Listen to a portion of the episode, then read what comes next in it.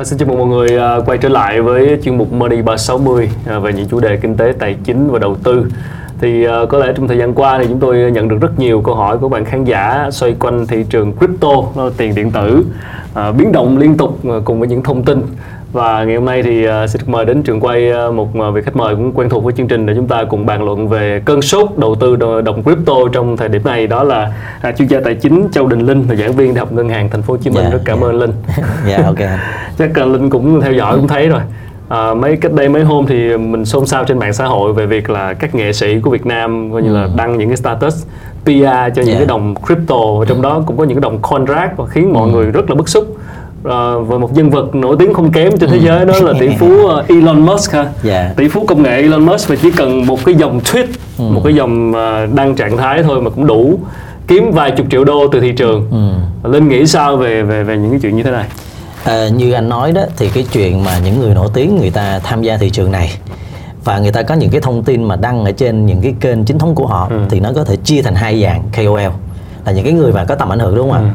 Thế cái dạng số 1 là những cái dạng là KOL mà do những cái sàn giao dịch và có những người có những cái động cơ nào đó để người ta bắt đầu thực hiện là chi trả tiền để PR có nghĩa là chỉ PR đơn thuần thôi để làm gì? Để lôi kéo rất nhiều người tham gia và lôi kéo và tạo ra sự tạo ảnh hưởng bởi cái sự ảnh hưởng của họ. Để làm chi? Số lượng người tham gia về cái sàn giao dịch này nè càng nhiều thì cái người chủ sàn người ta thu được nhiều lợi ích hơn Ừ. chắc chắn là như vậy rồi. Giao dịch càng nhiều, khối tần suất giao dịch càng cao.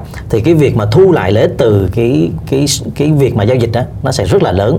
Cho nên họ có một cái động cơ bên trong, đó là lôi kéo và tạo ra sự tầm ảnh hưởng bởi những KOL này lên những cái người mà ở trong cái cái cộng đồng đó chẳng hạn như vậy. Nhưng cái KOL thứ hai mà chúng ta đáng nói hơn đó là những người mà người ta có thật sự là có thực hiện giao dịch crypto. Là những cái đồng tiền à, mà chúng ta gọi là đồng tiền mã hóa đồng tiền à, đồng Điện tiền tử về á. điện tử đó chẳng hạn vậy. Thì những người này nè người ta đang có một cái cái những cái dấu hiệu như sau. Thứ nhất là người ta sở hữu về những cái đồng tiền này. Thứ hai là tần suất giao dịch của người ta rất là cao người ta giao dịch mua bán rất là nhiều. Và cái thứ tư là họ có những cái công họ cái thứ ba là họ có những cái công ty lớn. Và những cái công ty này nè người ta tuyên bố ra là có thể hoặc là sẽ chấp nhận. Chấp nhận thanh toán bởi những cái đồng tiền crypto này.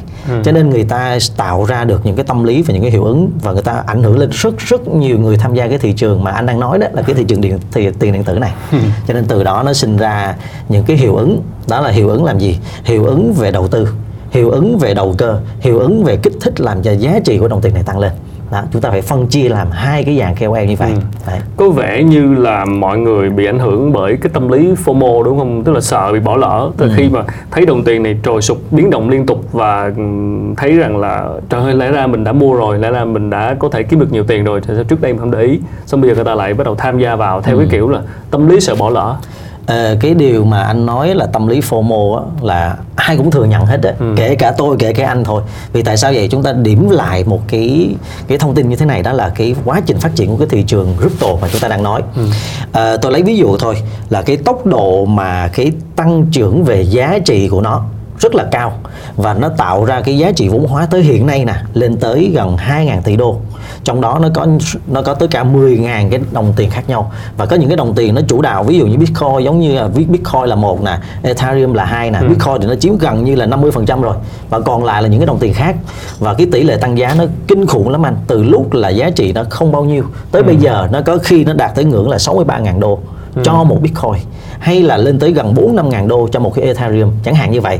Chỉ cần chúng ta điểm thôi là từ đầu năm tới giờ thì Bitcoin nó tăng lên 100% rồi cái đồng tiền Ethereum nó tăng lên tới 190% chẳng hạn như vậy. Hay là những cái đồng tiền mà nó vô danh nó vừa mới xuất hiện thôi. Ví dụ như Dogecoin chẳng hạn nó tăng lên đột biến luôn sau một cái là một cái câu tip của một cái người nổi tiếng nó tăng lên 20% thì cái việc mà tốc độ tăng lớn như vậy đó thì con người ta nó sinh ra một cái yếu tố là người ta nhìn nhận nó thế nào. À biết vậy thì hồi trước mình mua đi thì mình sẽ có được một cái mức sinh lời nó cao. Có nghĩa là người ta đánh vô cái lòng tham người ta đánh vô cái tâm lý bậy đàn người ta đánh đánh vô một cái gì đó người ta sợ rằng bỏ lỡ cơ hội để có thể làm giàu được.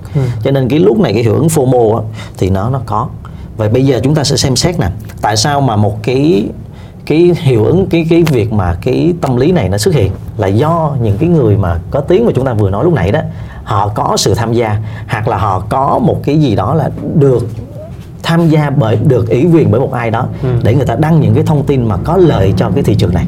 Đấy. Vậy thì ờ, ngoài những cái thông tin từ người nổi tiếng ra rồi thông tin theo kiểu thị trường lên xuống từ những cái tổ chức uy tín mà công bố ừ. thông tin về sự tích cực hay là tiêu cực của đồng crypto ra thì là một người tham gia đầu tư thì mình còn dựa có thể dựa vào cái gì để phân tích nữa? Đó. Chứng khoán thì mình còn nhìn ừ. công ty đúng không? Còn bây giờ crypto mình nhìn vào cái gì? Thì thế. Cho nên uh, lúc ban đầu á, một cái dòng tiếp của một cái người có tiếng mà chúng ta vừa nói lúc nãy ừ. nó làm cho thị trường lên xuống và trồi sụt rất là nhanh chóng tại sao vậy? Vì lúc trước đó chúng ta thấy rằng là cái việc mà họ đăng tin lên thì nó làm cho cái đồng tiền này tăng giá lên. Ừ. và nó đem lại nhiều cái lợi ích cho những cái người tham gia. Cho nên từ đó họ ám thị. Có nghĩa là những cái gì mà động thái giao dịch của người này nè ừ. nó sẽ ảnh hưởng tới động thái dịch của rất rất nhiều đám đông mà tham gia cái thị trường này. Và cái thứ hai nữa là cái người mà người ta đăng strip này á là người ta có một cái khối lượng giao dịch rất lớn. Cho nên từ đó nó điều chỉnh hành vi hành vi nhà đầu tư theo đám đông Ừ. đó cho nên có những cái lý thuyết về về tài chính hành vi đó là gì khi một người nào đó mà người ta thành công trên thị trường và người ta có tiếng thì người ta giao dịch như thế nào người ta có những cái động thái gì nó lập tức nó sẽ ảnh hưởng lên hành vi của đám đông còn lại Ừ. cho nên từ đó chúng ta có thể lý giải được tại sao đám đông lại đi theo những cái dòng tweet đi theo những cái thông tin mà do những người nổi tiếng này ừ. người ta người ta người ta đưa ra ừ. đó là có cơ sở nhưng bên cạnh đó có những cái nhà đầu tư lớn hay là những nhà đầu tư có hiểu biết đó người ta có thể phân tích dựa trên cái gì họ phân tích dựa trên dữ liệu quá dữ liệu giá của quá khứ và khối lượng giao dịch của quá khứ ừ. theo những cái đồ thị thì từ đó họ xem thử là à xu hướng chính sẽ là xu hướng gì ừ. theo cái cái giá trị đầu tư của trên thị trường thì lập tức họ sẽ bắt đầu đặt giá có nghĩa là họ đầu tư không chỉ dựa trên cái hiệu ứng FOMO như anh nói hay là dựa trên những cái cái cái lời khuyên hay là những cái thông tin do những người nổi tiếng ừ. mà họ dựa trên sự phân tích rất kỹ càng của cái thị trường này thì ừ. chúng ta xem nó là như một cái tài sản và chúng ta xem thử là cái hiệu cái quá trình đầu tư trên cái thị trường này nó ra sao dựa trên dữ kiện của quá khứ liên quan tới giá liên quan tới khối lượng giao dịch à. thì từ đó họ phân tích họ biết là xu hướng chính là xuống xu hướng chính là lên và lập tức họ sẽ bắt đầu phân tích rất nhiều những cái chỉ số bên trong ừ. để biết được rằng là sắp tới mình sẽ làm gì nhưng mà hình như số lượng cái nhà đầu tư này nè chuyên nghiệp thật sự chuyên nghiệp trên thị trường này hình như cũng không nhiều mà phần lớn là dựa trên tâm lý đám đông yeah. đó và cái thứ hai là dựa trên cái cái lòng tham của người tham ừ. gia. Người ta thấy cái tỷ lệ tăng trưởng rất cao về giá trị. Làm cho nên từ đó họ thèm thuồng. Họ bắt đầu thể thực hiện cái hành vi của họ. Ừ. cũng có thể chúng ta nói rằng là dựa trên những cái gì đó là họ kỳ vọng họ hy vọng ở những cái đồng tiền mà chúng ta vừa mới trình bày ở đây. Họ nghĩ rằng là tương lai thì hệ thống tài chính sẽ chấp nhận. Họ nghĩ rằng là khả năng thanh toán của đồng tiền này sẽ có. Họ nghĩ rằng là giá của đồng tiền này giá trị đồng tiền này nó cũng có một cái quy luật giống quy, giống như là vàng chẳng hạn. Ừ. nó có quy luật của sự khan hiếm. Ừ. cho nên từ đó họ kỳ vọng rằng giá trong tương lai nó sẽ tăng lên. Đó. Ừ. và nhiều lúc đó là nó cũng dựa trên cảm xúc nữa. Vì cảm xúc nó sẽ bắt đầu họ làm cho họ mất kiểm soát.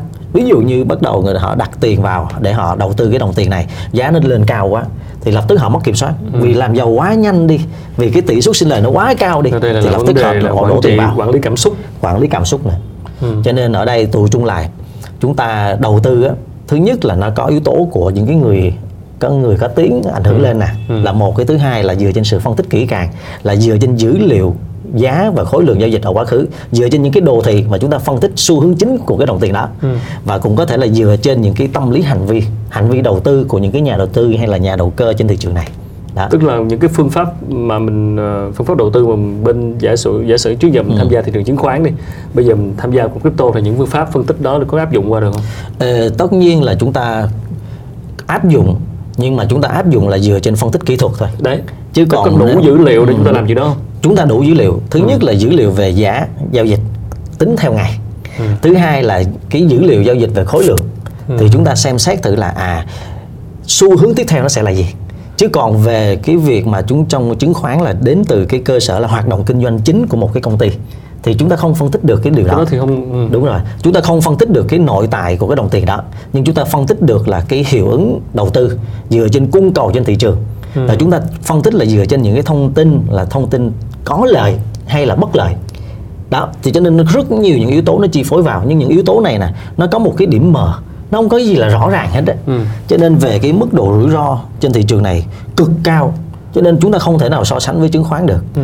trong cái việc đầu tư chứng khoán là tôi thấy rằng à nếu mà tôi đầu tư theo cái trường phái giá trị tôi thấy công ty này có khả năng tăng trưởng lớn ừ. tăng trưởng cao trong tương lai thì tôi có thể gì mua cổ phiếu của công ty đó và tôi kỳ vọng rằng trong khoảng thời gian bao lâu đó thì giá nó sẽ tăng lên có nghĩa là nó có rất nhiều những thông tin đã được xác thực ừ. để chúng ta thực hiện đầu tư ừ. đó chúng ta phân tích và chúng ta đưa ra quyết định cho mình ừ. thì chúng ta có thể tự tin được trên cái điều chúng ta phân tích còn bây giờ một cái thị trường crypto nó đang có một cái rất nhiều điểm mờ thứ nhất là nó chưa được sự chấp nhận nè ừ. của nhiều nước cái thứ hai là cái việc mà cái giá trị đồng tiền này có được chấp nhận thanh toán hay không chúng ta vẫn chưa trả lời được và cái thứ ba là tâm lý tâm lý bày đàn ở trên cái thị trường này cực lớn. Vì tại sao vậy? Vì nó có nhiều cái lợi ích quá cao đi. Có nghĩa là rủi ro cao nhưng mà bù lại là lợi nhuận nó cũng cao. Cho nên nó làm cho rất nhiều người đổ xô vào thị trường này. Ừ. đó. Tức là mình trade với nhau dựa trên niềm tin của chính chúng ta vào sự tăng giảm giá của nó. Đúng rồi. Vì là không rất thiếu nhiều yếu tố khác để mình chúng ta đang có quá nhiều điểm mờ đi. À. cho nên tự nhiên nó có sinh ra những cái người nổi tiếng. Người ta cung cấp cho mình thông tin và những cái thông tin này Rồi. là thông tin có thật hay là thông tin là giao dịch ừ. mà giao dịch ảo của họ mình cũng không biết được nhưng mà Tại họ không có lòng tin vào những người biết đó. được cái giao dịch đó đúng không? Thì thế. mọi thứ đều là ẩn danh.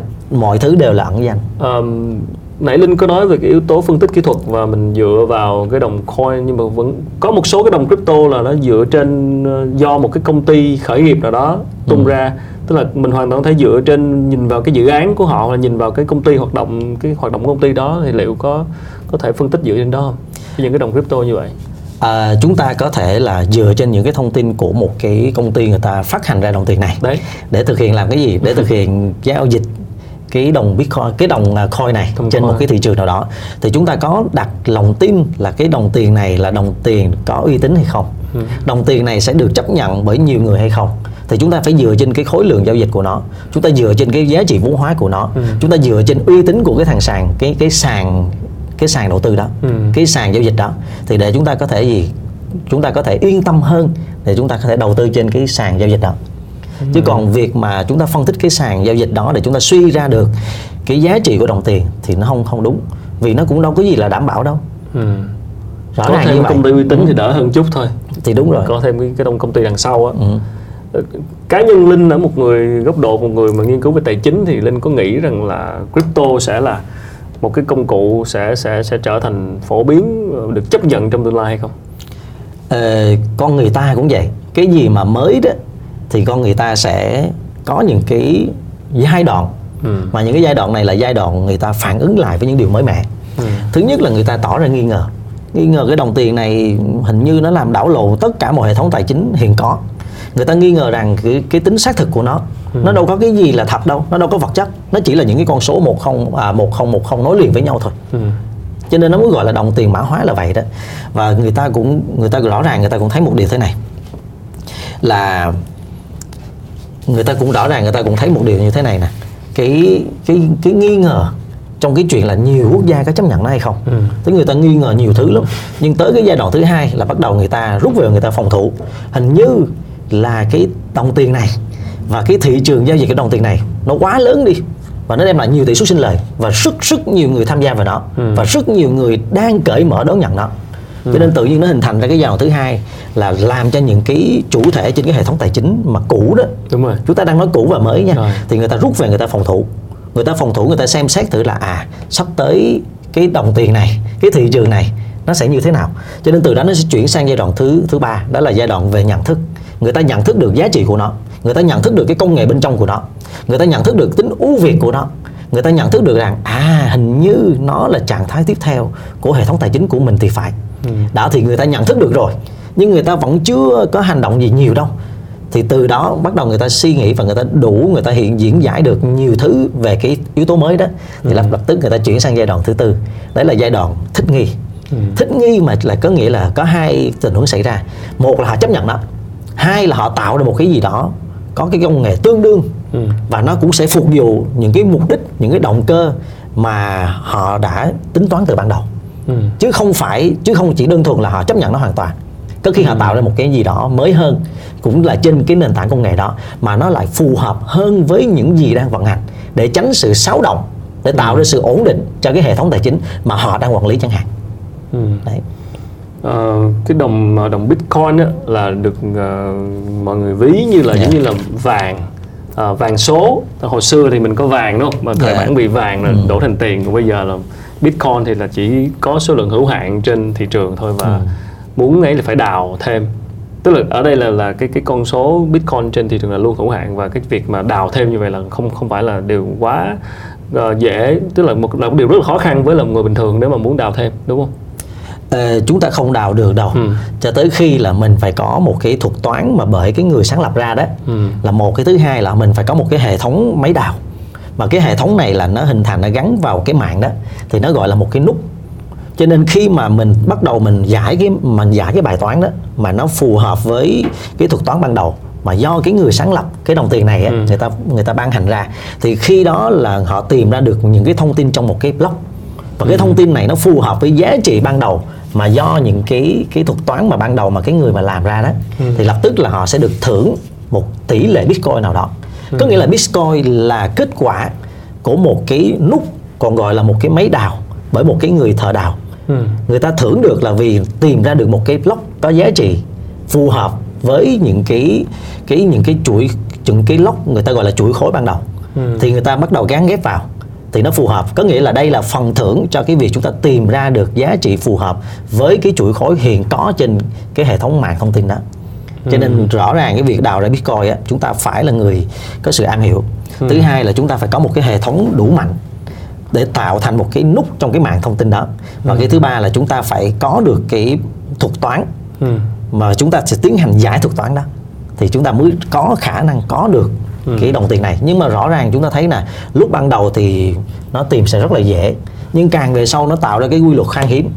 Và người ta cũng sẽ cố tình không để tìm ra hết và cũng không thể nào quá dễ dàng để có thể thưởng được cái bitcoin. Ừ. cho nên nó tạo ra cái giá trị Khan hiếm nó tăng mà. giá, nó sẽ tạo ra giá trị giống như vàng của mình thôi. Chúng ta có một cái lượng hữu hạn như vậy.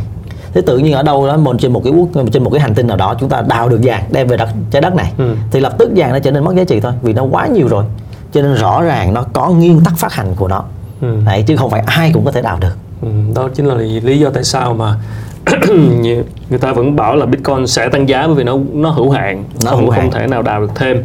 Và vậy thì ở đây cái việc ờm, đầu tư vào ờ, crypto như vậy á có vẻ như là cái quan trọng là cái thời điểm vào và ra thị trường. Tại vì là bảo là mua Bitcoin đó xong mình đợi mấy năm nữa nó lên nhưng mà nhiều khi trong quá trình lên nó lại sụt biến động liên tục như vậy mình lại sợ mình lại bán ra tức ở đây là có phải là quan trọng với nhà đầu tư ở đây là không phải là đầu tư giá trị theo kiểu như chứng khoán mà mình biết chắc cổ phiếu đó là cổ phiếu tốt mình cầm đó mình giữ hô trong vòng mấy năm Ừ.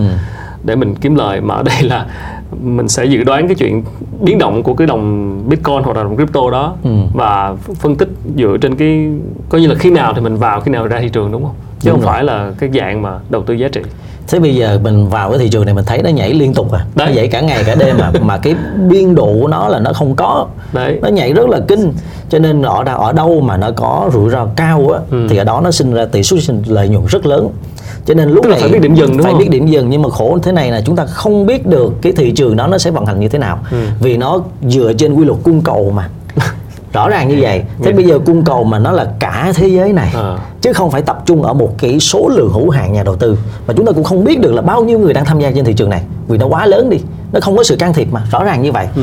cho nên cái việc mà chúng ta có cái tâm lý đó là tâm lý gì mình đầu tư vào cái đồng tiền này mình cũng không biết chắc rằng cái đồng tiền này nó trong tương lai nó như thế nào và cái giá trị nội tại của nó bên trong là là được hỗ trợ bởi cái gì? Ừ. nó cũng chỉ là những cái con số một không thôi mà. Nó gán, ghép lại với nhau. Và mình chỉ biết chắc một điều rằng là không ai có thể can thiệp. Và mình biết chắc rằng một điều là không ai có thể lấy được những cái đồng tiền này của mình. Khi nó là của mình rồi. Ừ. cho nên là rõ ràng ở đây là cái tâm lý mà ngắn hạn là một tâm lý mà đầu cơ là hai. Là đầu cơ nghĩa là gì? Mà chúng ta đem một cái lượng tiền chúng ta đặt cược vào một cái tài sản. Và chúng ta mong rằng trong một khoảng thời gian ngắn tài sản này nó sẽ tăng giá nhanh thì đó là đầu cơ cho nên từ đó nó sinh ra cái hiệu ứng là hiệu ứng FOMO giống như anh nói thứ hai là hiệu ứng về hiệu ứng là có muốn có được cái tỷ suất sinh lời nhanh Ừ. trên cái thị trường này Ừ. cho nên cái thị trường này nó biến động khôn lường lắm và không và rõ ràng chúng ta không thể nào đầu tư giá trị được đâu nếu ai đó có thần tinh thần kinh thép cơ là phải vượt đó qua một vài cái lần sụp hố thì đúng rồi Hiểu không? cái thị trường nào cũng vậy cái tài Ờ. sản nào cũng vậy nó có lúc lên nó có lúc xuống và nó có tính lịch sử lặp lại Ừ. thì mình để mình ý nè khi mà Bitcoin nó tăng lên 50.000 đô mình mới nói rằng "Ừm, không tăng được nữa đâu Đấy. nhưng không nó tăng lên tới 63.000 đô trước nay sau đó lúc nó xuống nó lại còn ở 12 ngàn hay là 30 ngàn mọi người cũng nghĩ là không tăng được nữa Không đâu tăng được nữa. rồi nó tăng gấp đôi tới gần gấp đôi tới 30 Thì thế. sau 40 ngàn 50 ngàn nhưng mà chúng ta vẽ cái đường xu hướng chính á, thì Ờ. nó vẫn tăng nó vẫn tăng lên ở từng cái giai đoạn trong một cái khoảng thời gian thì nó có sự trồi sụt rất mạnh Ừ. nhưng tụ chung lại là nó có xu hướng tăng lên từ lúc nó là một cái đồng tiền được phát hành ra Ừ. đâu có giá trị gì đâu Ừ. tới lúc là 2009 nó phát hành ra bởi cái người ẩn danh tên là cái Satoshi đó Satoshi, thế biết bây giờ nó lên tới bao nhiêu rồi lên tới khủng 6 à. 3 ngàn đô là đỉnh điểm và Ờ. bây giờ nó đang sụt giảm xuống Vậy thì có phải như nếu giả sử tôi tham gia vào Bitcoin đi Ừ. thì nếu mình tôi đặt mục tôi đặt mục tiêu là ví dụ tôi lời 10% thì khi 10% là tôi bán ra để tôi lời 10% xác định cụ thể luôn cái mục tiêu chứ còn không mà cứ ngồi đợi hoặc là cứ nghĩ là thôi cứ cầm đi chắc có thể nó tăng nữa tăng nữa tăng nữa Ừ. rồi nhiều khi nó lại nó sẽ sụt nó sẽ ờ, lại giảm giá thì khi đó là mình lại bị tiếc nuối là mình lại sợ mình thì lại bán đó ra cho nên trong cái lý thuyết về tiêu, đúng không? trong cái lý thuyết về tài chính hành vi á Ừ. thì nó có một cái trạng thái thế này nè khi con người ta đạt được cái mức sinh lời Ừ. thì con người ta lại tiếp tục dồn tiền để đầu tư vào cái tài sản đó tiếp nhưng mà khi con người ta bắt đầu thấy cái tài sản đó nó có xu hướng sụt giảm giá đó À. thì con người ta sợ hãi à, cho nên rõ ràng khi mà người ta sợ hãi là vì người ta đang mất mát mà mà đã là mất mát rồi lập tức người ta không còn sáng suốt nữa để khi người ta đầu tư cái tài sản đó. Ừ. cho nên như anh nói việc mà chúng ta xác định à bao nhiêu là chốt lời Để bao nhiêu là cắt lỗ để dừng. để dừng. Nhưng mà khổ nổi Đâu có- là mình không có cơ sở để phân tích nhiều. Đấy. Khổ vậy chứ. Cho nên cái thị trường nó trồi sụt á, thì nó dựa trên toàn là hiệu ứng tâm lý thôi. Hiệu ứng tâm lý và dựa vào cái khả năng quản lý cái cảm xúc Cảm xúc lý của mình. Và nếu mà thật sự đủ thần kinh thép để nghĩ cho tới lúc mà mình đầu tư vào lúc này nó đang 50 ngàn đúng không mà đủ thần kinh thép để đợi cho tới Ừ. Để khi đợi lắm. 80 ngàn khó đó sau qua vài đợt cho nên ờ, khi mà tôi xem tất cả những danh mục đầu tư của những cái sàn lớn ờ, những cái quỹ đầu tư lớn đó thì có những cái quỹ đầu tư người ta tuyên bố là đầu tư vào cái tiền cái thị trường crypto này Ừ. thì trong đó họ chỉ dành tỷ lệ là 5 hay là 10% thôi Ừ. trong tổng số danh mục đầu tư của họ cho cái đồng tiền này nhưng mà rõ ràng khi họ đầu tư vào đồng tiền này nè thì cái tỷ suất sinh lợi nó cao quá Ừ. nó cao hơn so với những cái danh mục do so với những cái danh mục tài sản khác của họ. Ừ. cho nên từ đó bắt đầu họ nâng lên. Nhưng họ nâng cũng có cái yếu tố tâm lý là e dè. Ừ. vì rõ ràng cái gì cũng vậy. Chúng ta thấy là lợi nhuận nó bày ra trước mắt của mình như thế này nè. Rất là cao. Ừ. thì nó sẽ tương ứng với rủi ro cao thôi. Họ luôn luôn có tính cân nhắc. Họ luôn luôn quản trị rủi ro chủ động. Chứ không như tâm lý cá nhân của mình. Ờ, tổ chức lớn tổ chức lớn. Người ta phân tích rất kỹ nhiều khi tôi cũng thắc mắc là liệu mấy cái tổ chức tài chính chính thống như là linh nói là Ừ. các ngân hàng thế giới rồi cái ngân hàng thương mại của thế giới khi mà họ à, ví dụ Mastercard đi Ừ. nãy linh có nói về cái chuyện ờ, là cho phép là coi như công nhận cái thị trường này thì mỗi lần mà họ tuyên bố cái thông tin gì đó ừ, mình cũng hơi thắc mắc là Ừ. do là họ tin vào chuyện là tương lai cái đồng này được thừa nhận hay là họ đang muốn kiếm tiền từ cái này bởi vì mỗi lần họ công bố cái thông tin gì đó ra từ một tổ chức chính thống đi thì thị trường nó bị ảnh hưởng. Khi mà thấy JP Morgan hay thấy Mastercard hay thấy ngân hàng gì đó à, thừa nhận cái này cái là thị trường sôi động lên và tích cực mà. Ừ. Linh có nghĩ vậy không Ờ, vậy tức- ở vị thế của họ họ rất dễ kiếm tiền. Thì thế cho nên mình xem lại thử là động cơ của họ là gì. Động cơ là gì? Và cái hoạt động chính của những cái quỹ đầu tư mà chúng ta đang nói đó Ờ. thì họ đang tìm kiếm điều gì? Họ đang tìm kiếm lợi nhuận trên danh mục tài sản của chứ họ đâu phải là do họ tin vào cái chuyện thừa là sẽ thừa nhận cái chuyện thừa nhận hay không thừa nhận nó đến từ cái cơ quan khác đến từ cái bộ phận khác mà nó lớn hơn chứ không phải riêng về họ Ừ. họ có thực họ có những cái quyền kinh doanh của họ trong đó có quyền là kinh doanh trên cái tài sản Ừ. tài chính của họ để tăng giá lên cái đó là chuyện hiển nhiên rồi cùng mấy mấy con gà như mình là mất tiền thôi những cái nhà đầu tư nhỏ lẻ thường là những Ờ. người thua thiệt nhất rõ ràng như vậy Vậy thì ứng xử như nếu biết giả sử biết chuyện này thì mình ứng xử ra sao trước mỗi lần những cái ông lớn công bố thông tin ví dụ như nghe bây bây giờ nghe Elon Musk mà tweet đi ghi một dòng Twitter đi thì Ừ. thường nếu mà mình biết là họ có những cái động thái như vậy thì làm nhà đầu tư nhỏ lẻ thì mình nên ứng xử thế nào để mình đỡ bị thiệt hại thì đó cái câu anh nói là rất là hay cho nên mình phải hiểu về tâm lý cá nhân biết channel người. này thế nào cũng có có mùi gì sau này nè Ừ.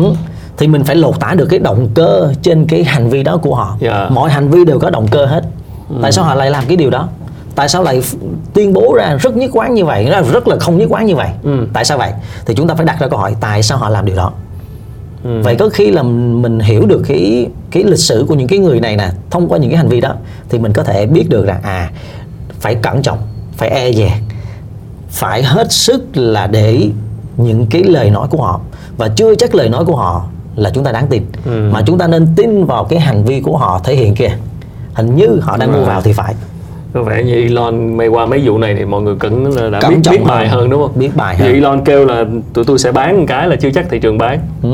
Nhưng mà khổ nó thị trường vẫn bán thì đấy là tâm lý Đấy. ờ, đám đông mà. Ừ. Khổ như vậy. Cho nên chúng ta phải xem xét về yếu tố tâm lý rất nhiều. Ừ. đừng vội tin lời nói của một người mà chúng ta phải nhìn vào tổng thể hành vi của họ. Chúng ta xem xét thử họ tham gia cái thị trường này nó như thế nào trong quá khứ để biết được rằng à cuối cùng là ông cũng là vì lợi ích cá nhân của ông cũng vì tỷ suất sinh lời trong cái danh mục tài sản của ông. Ông đạt tới một cái mục tiêu kinh doanh nào đó của riêng ông thôi. Thì có nghĩa là bắt đầu ông đạt được những thứ đó thì bây giờ tổng nó cũng chỉ là bằng bằng một mà. Thì bây giờ tổng bằng một thì bây giờ chia ra cho ông nhiều hơn. Còn những cái người nhỏ lẻ thì ít hơn. Nhưng mà thường những người nhỏ lẻ là toàn mất thôi. Chứ đâu phải là là được đâu. Rồi, đó là câu chuyện của Bitcoin ha, mà từ lúc Bitcoin ra đời thì bắt đầu có rất nhiều cái đồng crypto khác cũng ra Dạ. đời. Và nhân cái chuyện mà tâm lý FOMO về Bitcoin Ừ. bây giờ Bitcoin 50 ngàn rồi lên giá rồi sợ vô lúc này coi như là người ta nhìn sang những đồng khác Dạ. tức là bây giờ những đồng rẻ rẻ rẻ rẻ để hy vọng một ngày nào đó nó cũng như Bitcoin nó tăng giá phi mã Ừ. thì bây giờ xuất hiện coi như là chắc hàng ngàn cái đồng khác crypto khác thì nó nó nó nó nó, nó là một người nhà đầu tư nếu mà tham gia vào crypto lúc này mà nhìn sang các đồng khác đó, thì sẽ phải lưu ý điều gì từ À. cái câu chuyện của Bitcoin Ờ, bây giờ chúng ta điểm lại chút xíu. Hiện bây giờ nè trên thị trường crypto nó có lên tới 10.000 cái Đấy, khác nhau. rất nhiều coin. Rất nhiều. Trong nhưng mà tỷ lệ đó coin rác hả? Trong đó có bitcoin rồi trong đó có những cái coin rác. À. nhưng mà tỷ lệ đó chúng ta thấy nè bitcoin là nó chiếm tới gần 50 phần trăm. Thế bây giờ đối với đồng ethereum nó chiếm không hai mấy phần trăm. Và những cái đồng tiền lớn còn lại nó chiếm phần lớn còn lại. Như vậy bây giờ chúng ta nói về cái số lượng lớn của những cái coin đó thì cái giá trị chiếm nó ít lắm. Và giao dịch của nó không sôi động đó cho nên chúng ta phải xem xét rằng là nó có được thừa nhận hay không. Và chúng ta xem xét cái điều thứ hai á, là giá trị giao dịch của nó ra sao. Và chúng ta xem xét điều thứ ba trước khi mình xuống tiền đầu tư cho nó là, là cái công nghệ đằng sau của nó có phải là dựa trên công nghệ blockchain hay không. Tất cả những đồng mà chúng ta đang liệt kê có danh tiếng trên thị trường đó thì đều vận hành dựa trên nền tảng của blockchain. Còn những đồng tiền còn lại chưa chắc ạ Chưa cho chắc. nên chúng ta phải xem xét à nếu nó chưa chắc á, thì đừng có vội đầu tư. Vì nó không bao giờ được liệt kê vào gọi là tiền mã hóa cả. Còn có thể không bao giờ được liệt kê vào đó là crypto cả mà nó có khi nó liệt kê vào coin rác chẳng hạn. Và cái thứ cái thứ tư nữa chúng ta phải quan tâm đó là cái sàn giao dịch nào trên thế giới mà lớn người ta chấp nhận giao dịch đồng tiền đó. Thì có nghĩa là người ta đã thẩm định rất kỹ càng để bảo vệ những cái nhà đầu tư của họ trên thị trường đó. Còn bây giờ nếu không á ông không bảo vệ tôi đó và thì ông cứ theo lệnh của ông á, thì tôi sang những cái sàn khác tôi giao dịch tất nhiên chúng ta đang nói trên cái bối cảnh là của thị trường tài chính thế giới. Còn ở Việt Nam của mình tất cả mọi giao dịch đó liên quan tới khôi là không được luật pháp chấp nhận. Mọi người coi như là trading các đủ các thể loại coin bàn tán xôn xao rồi nhìn vào những cái đồng còn rẻ rẻ rẻ rẻ. Dạ. và và cho là nó sẽ tiếp tục tăng giá. Thì ở đây là có vẻ như thông tin để phân tích không có nhiều. Gần như là mập mờ và chỉ dựa vào sự bình luận của đám đông là chính. Mọi người hùa theo cái coin này hay hùa theo cái coin kia thế là mọi người đổ vào. Nên là là là lúc này và rất nhiều các diễn đàn về đầu tư về crypto xuất hiện và sự bàn tán xôn xao và ý là những cái yếu tố để phân tích đây để về phân tích không không không quá nhiều đúng không? dạ Ở không là- có. Nó có nhiều điểm mờ phía trước lắm. Ừ. còn bây giờ nếu mà chúng ta liên hệ với thị trường chứng khoán chúng ta thấy nè điểm mờ nó không có nhiều. Ừ. và nó còn dựa trên cái có hiệu ứng về tâm lý trong đầu tư hay không? Có. Ừ. nhưng mà chúng ta phân tích trong tổng thể của một cái nền kinh tế của cả thế giới nè. Ừ. chúng ta phân tích nền kinh tế vĩ mô của một cái đất nước nè. Cái xu hướng của nó như thế nào? Và chúng ta phân tích từng công ty một để chúng ta lựa ra những cái mã cổ phiếu tốt. Và chúng ta xem xét yếu tố cung cầu trên thị trường lúc đó. Vậy có nghĩa là lúc này mình xem xét phân tích kỹ thuật nó sẽ hỗ trợ cho mình Ừ. để mình biết được rằng là lịch sử nó giao dịch như thế nào. Thì tương lai của nó giao dịch sẽ có xu hướng ra sao. Ừ. thì có nghĩa là mọi thứ nó trở nên rõ ràng hơn. Và chúng ta tự tin hơn trên những quyết định đầu tư của mình. Ừ. còn đối với những cái khôi ấy, rõ ràng nó rất nhiều điểm mờ. Chúng ta không biết phân tích ở đâu mà chúng ta chỉ phân tích dựa trên cái gì? Tâm lý đám đông. Dựa trên cái gì? Tỷ suất sinh lời. Dựa trên cái gì? Dựa trên kỳ vọng của rất nhiều người. Dựa trên cái gì? Dựa trên cái hiệu ứng FOMO bỏ lỡ cơ hội mà giống như nói. Và dựa trên cái gì? Dựa trên những cái hành vi đầu tư của những cái ông mà gọi là cá mập trên thị trường. Vậy thì cuối cùng trên thị trường crypto lúc này thì sự khác nhau lớn nhất giữa ông kiếm được tiền và ông mất tiền là gì? thì ông kiếm được tiền ông kiếm càng nhiều tiền và ông bắt đầu ảnh hưởng lên đám đông của những nhà đầu tư khác nhau thế bây giờ cái tổng thì nó là không đổi nhưng cái phần về phía ổng rất là nhiều thì, thì tất nhiên cái phần phía ổng thu lại nhiều thì cái chúng ta phải bị thiệt hại chứ Rồi. rõ ràng như vậy thì cái phần lớn đám đông á thì tôi thấy tôi nhận định trên thị trường tôi quan sát và tôi tôi có theo dõi trong cái khoảng thời gian vừa rồi đó Ừ. thì toàn mất ấy và những ông lớn toàn được tức là khi mà đã tham gia vào crypto là ngay từ đầu xuống tiền là phải chấp nhận là mình có thể sẽ mất hoàn toàn số tiền đó. Đúng. Thì hãy nên tham gia. Hãy nên tham gia và nó là một cái khoản đầu tư mà có khẩu vị rủi ro cao. À, và mình chỉ cần trích một phần trong cái tổng số tiền mình đang có thôi. Trong cái thì lúc đó mình, của mình phải chấp nhận cái tâm lý đó là gì? phần trăm nhỏ Dạ, đúng cho rồi. cái crypto này. Đúng rồi. Mà mình phải chịu mình phải có một cái chuẩn bị một cái tâm lý đó tâm lý gì? Có khả năng sẽ mất giá trị rất cao. Cực kỳ rất cao. Có nghĩa là khẩu vị rủi ro của mình như thế nào thì mình mới tham gia cái thị trường đó. Chứ mà còn quy luật đầu tư khó thì bất di bất dịch rồi rủi ro càng nhiều thì lợi nhuận càng cao đúng không? Dạ đúng nhưng mà có những cái có những cái quy luật đằng sau đó nữa. Có nghĩa là khi rủi ro nó dâng cao quá Ừ. thì nó bắt đầu nó vượt cái ngưỡng thì lập tức á, cái lợi nhuận nó sụt giảm. À. chứ không phải là cứ rủi ro cao là lợi nhuận cao nó cao tới một điểm nào đó thôi Ừ. thường thì bây giờ trong cái thị trường mà cái đồng tiền mà crypto chúng ta đang nói đó thì có xu hướng rủi ro cao nhưng nó đang có đi có một cái xu hướng là lợi nhuận chưa chắc gì nó đạt được cao giống như mình nói Ừ. mà nó phần lớn tỷ suất sinh lời á, và cái giá trị tăng thêm á, nó thuộc về một số ít người trên cái thị trường này Ừ. và những người đó là những người có tiếng là một những người đó giao dịch với khối lượng cực lớn là hai và những người đó hay ảnh hưởng lên đấy thông qua những cái kênh truyền thông của họ À. đối với thị trường này mặc dù là chúng ta biết là có những cái người cố tình gây ảnh hưởng như vậy nhưng mà đôi khi vẫn là tâm lý FOMO đôi khi chúng ta không tránh được. Dạ. mặc dù thấy động thái họ đưa ra như vậy mình cũng không phản ứng khác được đó chứ. Ừ. cho nên thì trên thị trường thấy vậy. Và như lúc nãy linh nói là ờ, ngoài bitcoin ra rất nhiều cái đồng crypto khác và một số đồng crypto họ gắn với lại ờ, công ty hay dự án nào đó mà nếu chúng ta có điều kiện để phân tích để tìm hiểu thì có thể có thêm thông tin tức là thêm một phần nào đó để để đảm bảo xíu thôi. Tức là gọi là cái đồng đó nó gắn với một cái công ty một cái dự án nào đó mà nó uy tín hoặc là nó được thừa nhận chẳng hạn. Thì maybe mình nhìn vào cái đó để làm thêm một cái chỉ số để cho biết rằng à mình đầu tư vào cái đồng này không phải là đồng rác và có thể nó sẽ tăng đúng không? Tôi lấy một ví dụ À. nha cái sàn giao dịch lớn trên thế giới này mà đang vừa mới đang bị điều tra nè là Binance. À, Binance. Binance. mới bị điều tra. Binance. Thế bây giờ nó cũng phát hành cái đồng tiền Binance Coin của Ừ. nó thì cái giá trị vốn hóa của nó hiện bây giờ là 90 tỷ đô nó xếp số Kinh 3 khủng khiếp rồi. nó xếp số 3 Ừ. trong cái giá trị vốn hóa của những đồng tiền lớn trên thế giới này đồng tiền điện tử lớn trên thế giới này Ừ. thì có nghĩa là gì nó lấy cái uy tín là một cái sàn dịch lớn Đúng. cái thứ hai là nó bảo vệ lợi ích của nhà đầu tư cho nó và cái thứ ba nó tạo ra một cái sân chơi là một cái sân chơi về đầu tư một cái đồng tiền cũng có dựa trên cái nền tảng công nghệ lõi đó là blockchain Ừ. và nó có sự đảm bảo của một cái sàn dịch lớn trên thế giới mà được rất rất nhiều người thừa nhận về nó Ừ. cho nên từ đó chúng ta an tâm hơn khi chúng ta đầu tư cho nên nếu mà bây giờ kêu chúng kêu tôi đầu tư đó thì tôi cũng sẽ lựa chọn những cái gì đó mà nó đem lại cái sự an tâm cho Có uy tôi tín hơn chứ. đúng không? Cái sàn lớn hơn. như vậy. ừ. thì rõ ràng như vậy Ờ. chứ còn những cái đồng tiền rác á, thì chúng ta hết sức cẩn thận. Nhưng mà khổ nổi khi một cái người có tiếng người ta quan tâm đến đồng tiền đó thì từ rác nó trở nên là một cái đồng hot kiểu đang rẻ quá Đang rẻ mới quá. có mấy chục sen một đồng cho nên là mua đi rồi ờ, sẽ tăng lên. Ừ. cho nên là bất kỳ ở Việt Nam mình nó cũng có một cái đồng là B Network đó. À, thì rõ ràng nó không dựa trên nền tảng blockchain. Blockchain không thể nào hoạt động và đào trên một cái điện thoại được. À. nó là một cái hệ thống có một cái công suất lớn thì lúc này chúng ta mới tìm ra được những giá trị bom nó gọi là một cái thuật ngữ trong công nghệ thông tin mà tôi cũng không hiểu. Ừ. tôi là cái người tìm hiểu về sao? về công nghệ blockchain thôi. À, thì nó là phải tìm ra được cái giá trị đó. Và những cái giá trị biến thiên của cái hàng bom hàm bom này À. để tìm ra được cái thông điệp cốt lõi ban đầu. Nó có khớp cái thông điệp hiện bây giờ hay không? Thì nếu khớp đó thì bắt đầu nó xác nhận giao dịch. Thì lúc này á, thì nó mới gọi là công nghệ blockchain. Chứ còn nếu không á, thì những cái đồng tiền đó là đồng tiền vô giá trị. Nó không có ý nghĩa gì hết? Đúng là, là linh nói đúng á tức là một vài người có chỉ cần có uy tín có tầm ảnh hưởng mà mình biết là họ đang tin vào cái đồng đó họ kêu gọi mình đầu tư hay kêu gọi mình tham gia cái là mình cũng tin theo. Ừ. có rất nhiều trường hợp như vậy và đây rõ ràng là bây giờ đâu có thông tin gì khác đâu ngoài chuyện là nghe người khác.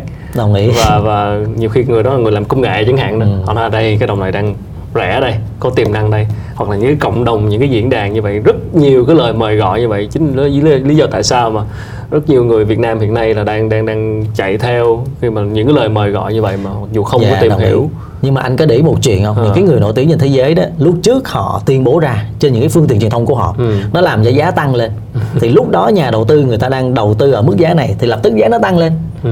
mà làm hai ba lần như vậy đó thì làm cho cái người người đầu tư đó nhà đầu tư đó người ta tin vào cái Rồi. người đó. Thì lúc mà tin xong á thì bắt đầu mới có chuyện. Phải không ạ? Làm cho tin trước hả? làm cho tin trước. Lúc À. nào cũng vậy người ta phải làm cho mình tin trước cái đã có, có vẻ như bây giờ Elon Musk đã giờ bị hơi một một chút mất mất uy tín rồi đó. Mất uy tín rồi. À. thế lúc trước là năm um, cách đây 2 năm ông đã liên hệ với cái những cái người làm ra Dogecoin. Ừ. thế bây giờ tự nhiên ông lại hai năm sau ông lại nói về Dogecoin.